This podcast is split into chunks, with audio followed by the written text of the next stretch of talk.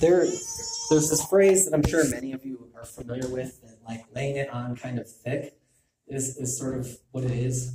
This would be uh, like somebody who's laying it on kind of thick. This most likely for me was was would be something that would have happened when um, we were on a mission trip. Yeah, that's that's uh, this tells you a lot about my high school years. We, we went on a mission trips. See, as I was fiddling with my mic, that's the type of stuff that comes up. I'm going to regret this in a second. Um, it would have been like, hey, we met some girl on the mission trip, and I would go and talk to her, and I would go back to my buddies, and they would say, laying it on kind of thick there, huh, Matt? Like, a little too eager, a little too interested, a little too. Uh, point being is, is this connects to this somehow, is that like Paul in Ephesians always seems to be laying it on pretty thick. That like this passage, particularly at the end of what Joy read, about the uh, the four dimensions the, the height, the width, the length, the width, uh, the depth of what God is doing. I mean, he's just laying it on very much. Um, and, and as I've said before, it's a little bit hard for a preacher at times because you're like, do you want to go into all 18 things that he threw out in 10 verses? Or do you want to try and aim for the one overarching message? But the one overarching message is sometimes like God loves you, which is great, but but I don't have enough like I don't know if I can get a lot out of that just by just saying it over and over again. So it's like you dive into what he says, but he says so much in these passages. He says so much of, of the fullness that he's trying to display to the Ephesians, to the, the churches that are receiving sort of this circular letter in, in this area of the ancient world, that he's really sort of pushing it out there. And this is sort of the end of today's section is certainly the second time he did does that. The the um, the other thing that you sort of like when you look at what's going on here is that he kind of takes a break, luckily at the start of today's section, to talk about um, himself. Now, one of the things I haven't mentioned to this point, but but one of the things that the letter from Ephesians says that Paul is writing from prison. Now, Paul, as we know from the book of Acts and from other sources, is somebody who spent time in prison sort of several times throughout his life, which is at times not particularly reassuring. Um, when I was a youth pastor, you know, parents would, would want me to hang out with their kids, and one of their things was like, give them morals, make them good people, make them people capable of, of being a good Christian. And what they meant was like a good person. So the idea of becoming captured by Christ so much that you would end up in prison multiple times was not on their list of things that I was effectively supposed to do with their children. It was not not on the list at all. Uh, there's there's a well-known sort of younger radical today called Shane Hipps or Shane uh, Claiborne, and he'll talk about how like you know when he was in high school, and when he was in college, before he really met Jesus, he hung out with the right people and did the right things and studied and spent his money on on the things that you're supposed to do to be successful. And yet, when he started hanging out with Jesus, it all went backwards. That that he started to hang out with the wrong people because that's who Christ hangs us, calls us to hang out with at times. He started to, to act in a different way in society that just wasn't upwardly mobile or successfully. He kind of flipped the script and he's like, so most testimonies, they were like, my life was a wreck and then I met Jesus. He was like, my life was fine and then I met Jesus. And we have both these things sort of happening for us in, in this sort of passage. As Paul is this one who sort of has found himself in prison but the phrase he uses at the beginning here is that he is a prisoner for Christ, which is an interesting way that Paul seems to take everything that you can do to him and turn it. There's another letter he's writing to, to the people that have sort of surrounded him in a different church, and he says, You know, look, if they kill me, I get to be with God. If they don't kill me, then I get to be free to preach the gospel. And if they just sort of make me suffer and torture with me, then that will bring me greater glory through what God has done. You understand the Romans and, and their, their conundrum with what do you do with people like this? We kill them, and they're they're motivated by that. We torture them, and they see their torture as becoming sort of more one with their God. And if we let them go, they go back to their sort of rabble rousing ways. This is a difficult place to be. So what Christ says is, is while I'm a prisoner of, uh, what Paul is saying is, while I'm a prisoner of Caesar, here's what's really happening. I'm captive to Christ. I'm a prisoner to Christ. Like he's taking what's happening to him and sort of putting it in this matrix of like, I, you're not going to win with him. Like he's he's going to say that all these things are being brought so that this can be made known, that this is sort of my mission. And so he lives as sort of one who's now this prisoner of Christ. He's one who's captured by Christ. And this is the type of language that he'll use throughout his life is, is that we've been slaves of Christ, he'll say. Um, we're the ones who march in his army as he sort of have plundered our homeland and taken us into his homeland. We're captured by him. He has all these ways of sort of turning what's happening in the ancient world to an understanding of what God is doing in Jesus. And so Paul in this section is, is one, we talked about how reading Ephesians as scripture is one thing, but one of the challenges for us today is to read Ephesians as script, like as a way to live our lives. And certainly what Paul's doing in 1 through 3 is trying to remind you of who you are and what your role is to play in that script. He's telling you who and what you are. Now, one of the amazing parts about this section is that he doesn't really pay attention to the bad things that you might be doing. You can see that in his letter to the Corinthians, you can see that in his letter to some of the other churches, but he wants you in Ephesians to really believe the good things that God is doing and the good things that God sees you as. He's trying to upbuild an identity into your life this is, I think, one of the challenges for us is to hear this identity. We're, we're very much a, Luther had this phrase that I'm simultaneously sinner and I'm simultaneously justified or brought into the family of God, which we know is true in a lot of ways, but we never really say, but I'm simultaneously more truly located in the family of God. I am more truly located in what God is doing. I am more truly located in God's plan that's been revealed now the, what he says, the apostles and the prophets, to bring two people together, to make one out of two divisive things. And that, that passage that David read for us today from the book of Isaiah, that this is like he says that it wasn't made known before, but it has this, this aspect of in the Old Testament of being hinted at. And so what's happening in that passage is, is that God's holy mountain is coming up, and the nations are coming to it because they see the goodness of what's happening there. So much so that, that when they come near it, that God becomes sort of the judge of all the disputes, and they take their instruments of war, their pruning hooks, their spears, and their swords, and beat them into instruments of gardening. There's a high transformation here. And so what's happening here in the Israelite imagination, if let's say before Jesus, is that we someday will have God so present among us that the nations will stream to come to us be the end of war and conflict. And this is the glorious inheritance, that we have for us in our God. That's still true, but what Paul and the Israelites didn't think of, and Paul, uh, more than anyone, is shocked by this, is what God did is left the holy mountain and went out to the Gentiles and sort of captured and brought them back. So instead of Israel becoming so great and so beautiful that they just come to it, what happened is, is God just said, I'm going to make all of the nations, all of the families of the earth this way as well. God sort of sort of leaves the mountain and brings the people to that point. Now, many of you might know this, but there's a, a friend of mine who's a part of our sort of connection here. He uh, gets instruments, he gets firearms donated, mainly handguns and AR-15s, and he goes around to towns and he um, brings a he didn't he said i'm going to learn how to do this to make guns into gardening tools. He said that to somebody and he had never done any blacksmith work in his entire life. But as god happens to do god called his bluff and said okay I, he met a guy who was a blacksmith and was like i'll train you. And so now he goes around throughout the country particularly in areas that have sort of higher rates of violence and he takes these, these instruments of war and of killing and turns them into garden tools over a couple days. And you get to, you too can let's like sort of go out there with a hammer and bang on these things to help make them into, into something that's not used for violence anymore, made for life, which is which is this interesting thing that happens from that Isaiah passage, right? Is that we we assume these things will be big and grand and great. We assume these things will be large. And yet, what Paul's message to the Ephesians is, and we've mentioned this before, is that it will be the church that's the speaker of that, that's the carrier of this message, that it's the one who this is laid upon. And what he's saying about his time in prison is that there's this weakness that is becoming strength. That through his posture of becoming weak in so many ways, strength is becoming evident in it.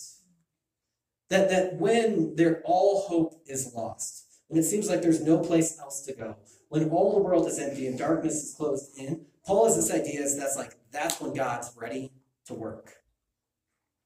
And this too wouldn't be a shock to a close reader of the Bible. You have Abraham and Sarah, one of the first families called to be near this God, don't have any kids in a world that sort of revolved around you having kids. And they're 80 and 90. They're old people. God calls them. There's this amazing story where David fights Goliath, which I'm sure most people are familiar with. But when David comes out, they, they say, This man, this man, this man about Goliath and everybody else, which man will go fight him? And when David comes out, they say, This youngest son, implying child, this child is going to be the one that's going to go fight him. That God has this way Paul is, is sort of laying out is that now that I'm in this weak spot, now that I'm captured and locked into prison, now is when God can do his work. And the logic for that, I think, is Paul's in the sense of that nobody else can say anything else. Like, so if the Israelites had their own Goliath, who was bigger or stronger, or let's say the same size, and that Goliath defeats the other Goliath, who gets the praise? Who gets the word of the good news? Well, we we bred a Goliath, so probably his mom, his dad, uh, him, um, and then look, he won. That's awesome. Um, so all that he gets he gets the praise. But if God takes something weak and despised, something overlooked, and makes that into the, the utility of his victory, then who gets the praise? Something great is happening here. Something has been done here by God. And so Paul has this idea of that while I'm here in this weakness spot, that that that God can draw power out of this. And I think it's helpful to think about our lives or, or our marriages or, or, or our parenting and to think about what do postures of weakness do in those places. I mean, there's a chance, like for Paul, that you will just get run over, right?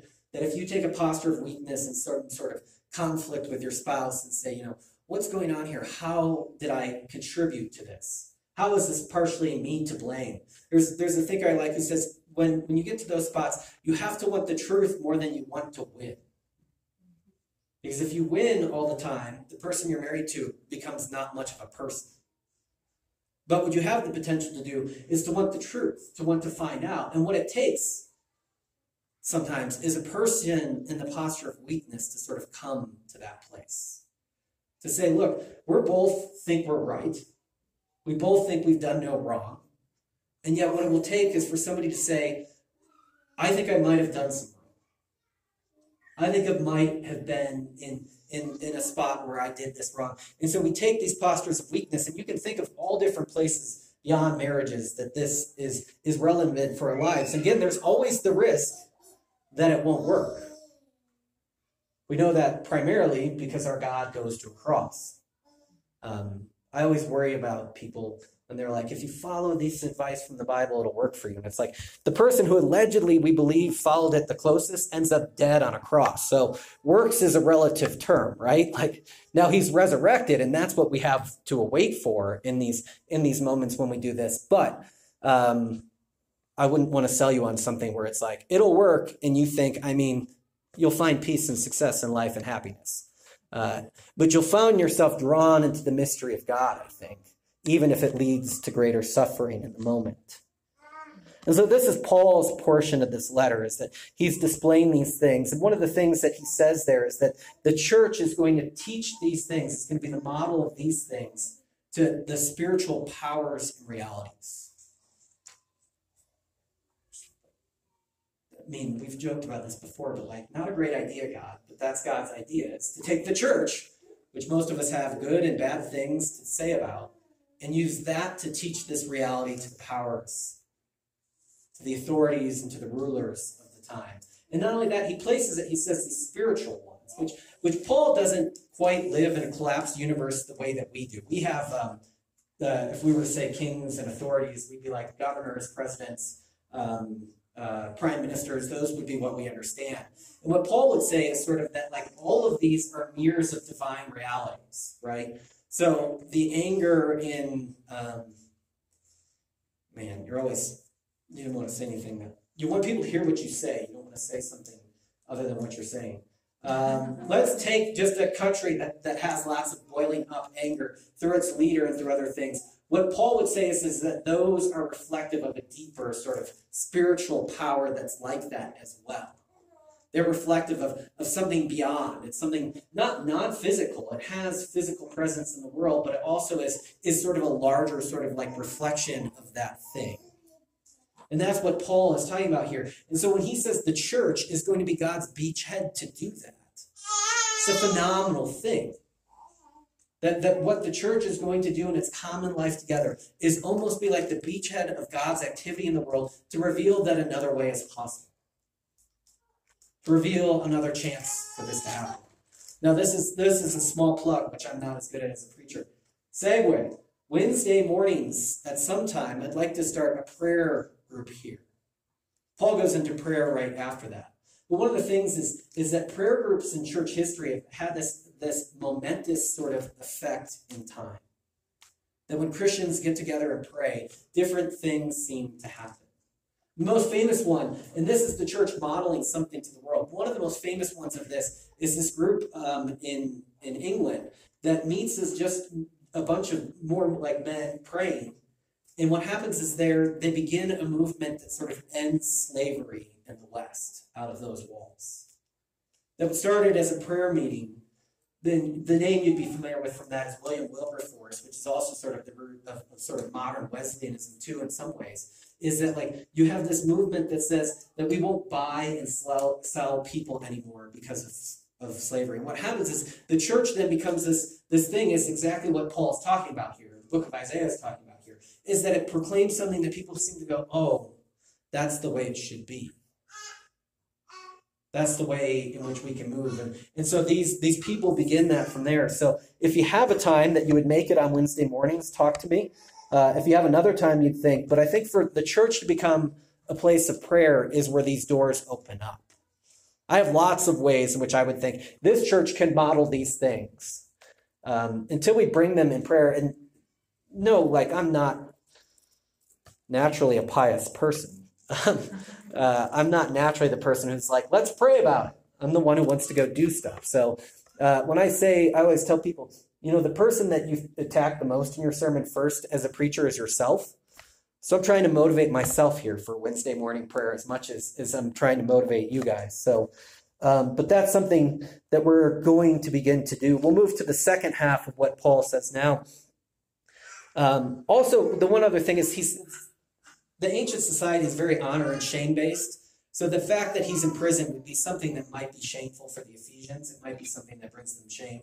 What he says here at the end is that my sufferings are for your glory. Is this idea that as I suffer these things, you're not experiencing shame, but you're experiencing glory.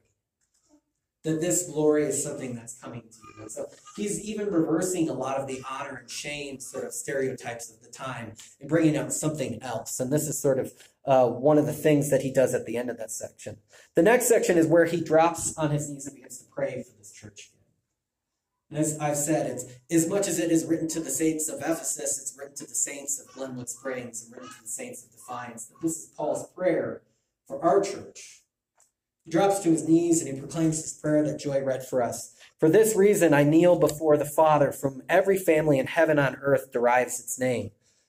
Stop right there for a second who on every family on heaven and earth derives its name. One of the things about these the Gentiles, the non-Jewish people being grafted into Israel, is that they would be more likely to say that Abraham's tribe and Israel derives its name from God, but not much more to say about the rest. Um, there are people who don't know what Paul being being I think an excellent interpretation of the Jewish sort of line is that all people derive their name from God because God is the creator and sustainer of all things, that this is what God does.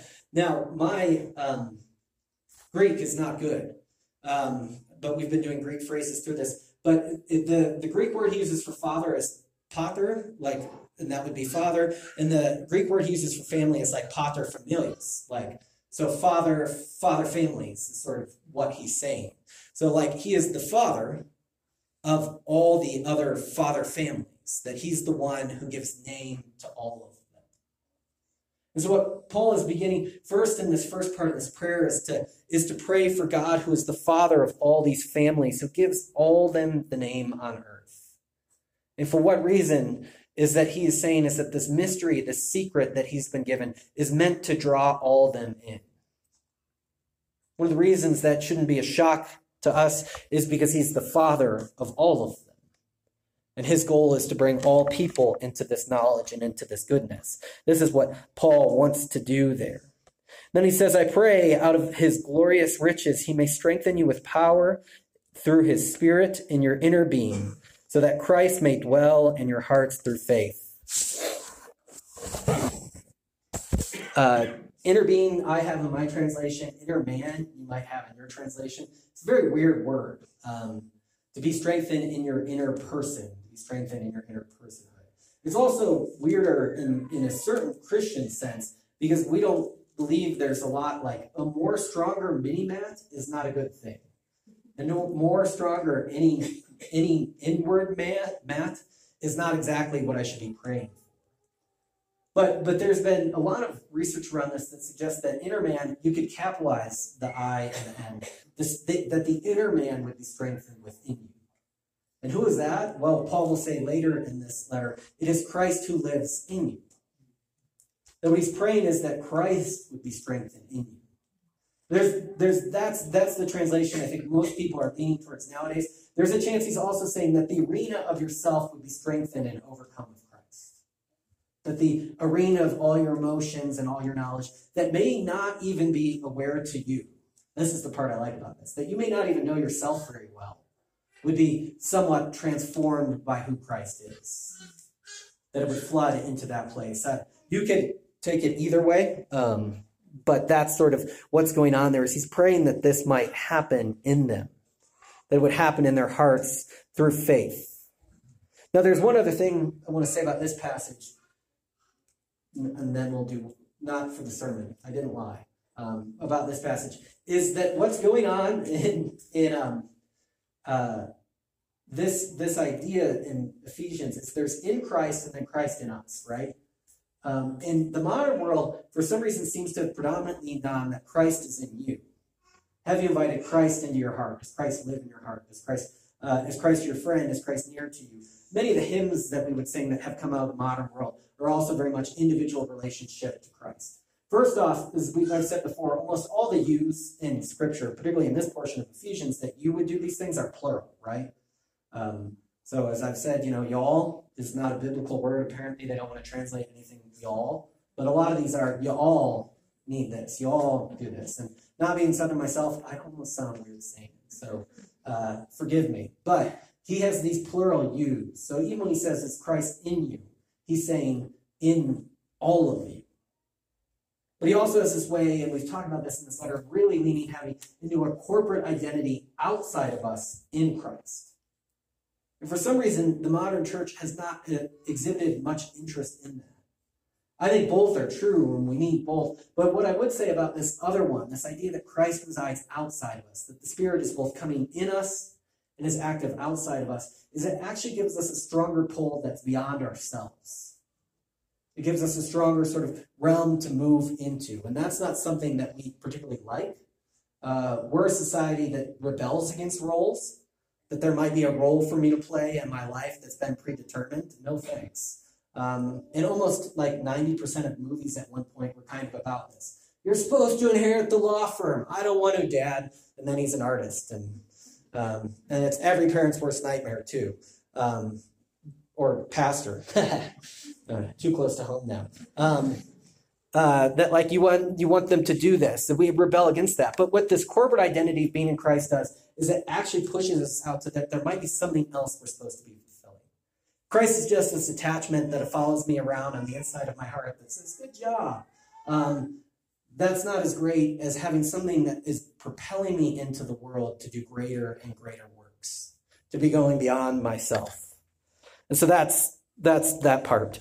Uh, and then I pray that you be rooted and established in love, may have power together with all the Lord's holy people to grasp how wide, how long, and how deep and high is the love of Christ, and to know this love that surpasses knowledge, that maybe you may be filled to the measure of the fullness of God. laying it on thick.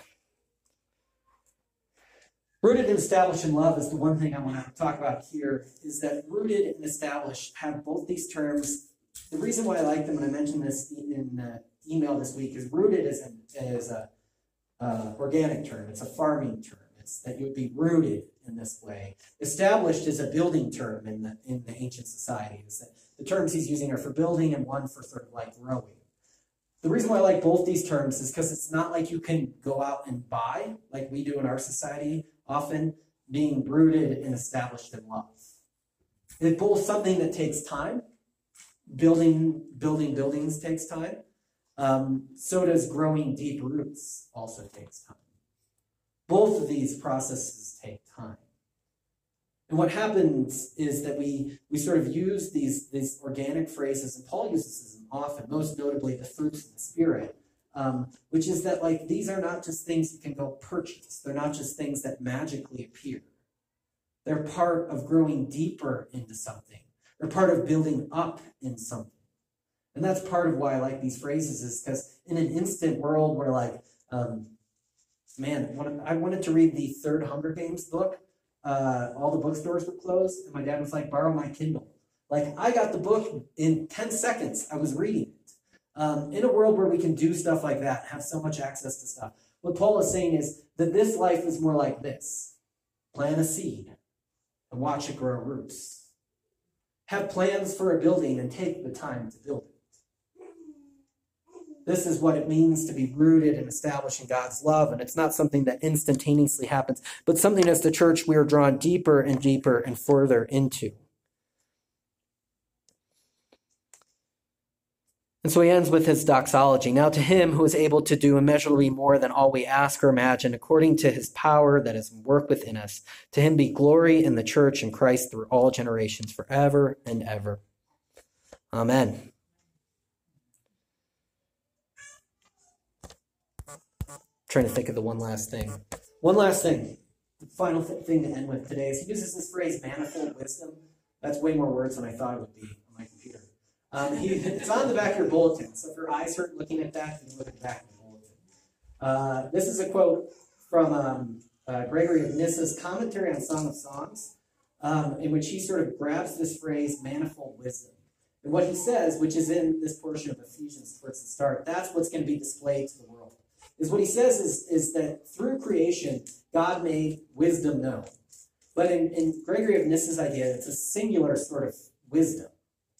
But what happens in Christ is that that wisdom becomes sort of like um, fragmented, like light through a diamond or something like that. It becomes expansive. And so then he takes a minute to define what that wisdom is. And this is the wisdom that I think we're going to find in the second half of Ephesians. So the first half, one through three, is really this who you are in Christ. The second half, he's going to talk about what does it mean to move into the life of Christ as a community, as a church. Here are the ways in which this will take root in the world. It's, it's much more specific. But the last thing is this wisdom that he wants to make manifest through his church. And so this is what Gregory of Nyssa says that manifoldness of wisdom is, which consists in the knitting together of contraries through the church. The word has become flesh. How life is mingled with death.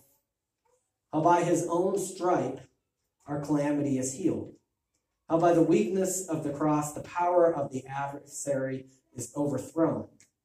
How the invisible was real, revealed in flesh. How he redeemed the captive, being him both the purchaser and the price, for he gave himself as a ransom to death on our account. How he died and did not depart from life. How he shared in the condition of a slave and remained in his kingly state. For all these things and whatever is like them are the multiform, not simple works of wisdom and learning of them through the church, the friends of the bridegroom were heartened, grasping in the mystery another mark of the divine wisdom. He says that these opposites, this power and weakness, this sickness that heals, this becoming sort of the purchaser and the redeemer of what we've done, is making known that manifold wisdom, that the, God's ability to work through these things. And so, what does the church model to the world? How spears can become pruning hooks, How weapons of war can become weapons of peace, of gardening.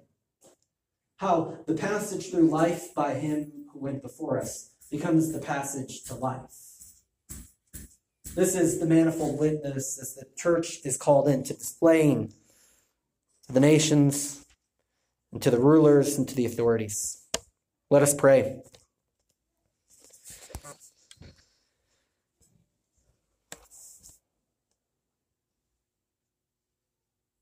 God, through this section, we are called into so many things. We are called into your wisdom. We are called into your love. We're called into your power. We are asked to grasp how wide and how long and how deep and how high is the love of Christ. May here in this congregation and in our life together, we begin to know this love that surpasses knowledge.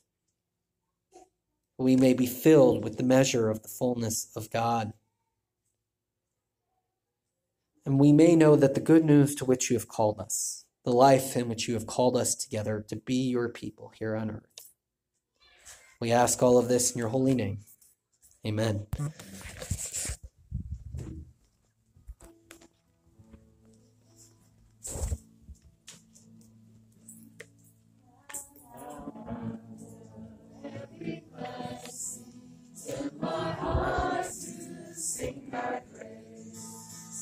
of mercy never ceasing, offer songs of gladest praise. Teach me some melodious song, some by flaming tongues above. Raise the mountain, fix the pond, mount the gods unchanging.